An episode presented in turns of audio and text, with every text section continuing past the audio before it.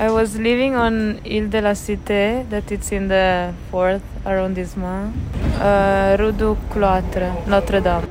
Yeah, so basically, I had no, I had my French class, and then I had a break of like half an hour, and I was supposed to have class online, so I was at home. And uh, at one point, I was resting, I think, or I was having my cappuccino, and uh, I hear some screams, Okay. and also I hear some, uh, like I, I smell something that is burning, like I smell the the smell of smoke. And I was, what's happening? Is it maybe me that maybe I burned something, or maybe I burned the coffee? And then I hear the screams coming behind my bathroom. So I open the window, and I and I saw that there was like a fire in the house in front of me, and uh, apparently something was burning, probably something from the kitchen, and it just uh, influenced also the other floor. Yes, it spread.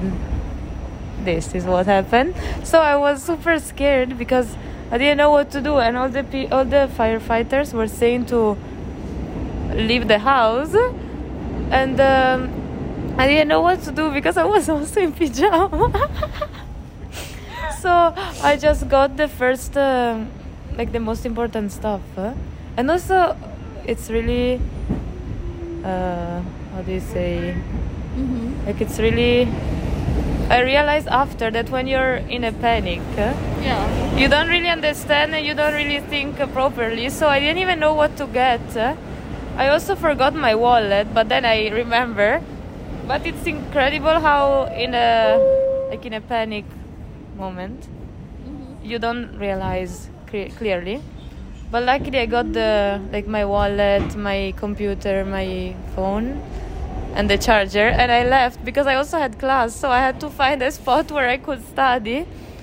And then I texted you and I told you Sarah I'm going to school because my like eh, my apartment is not accessible. Because Notre Dame burned down again. No, the the apartment behind.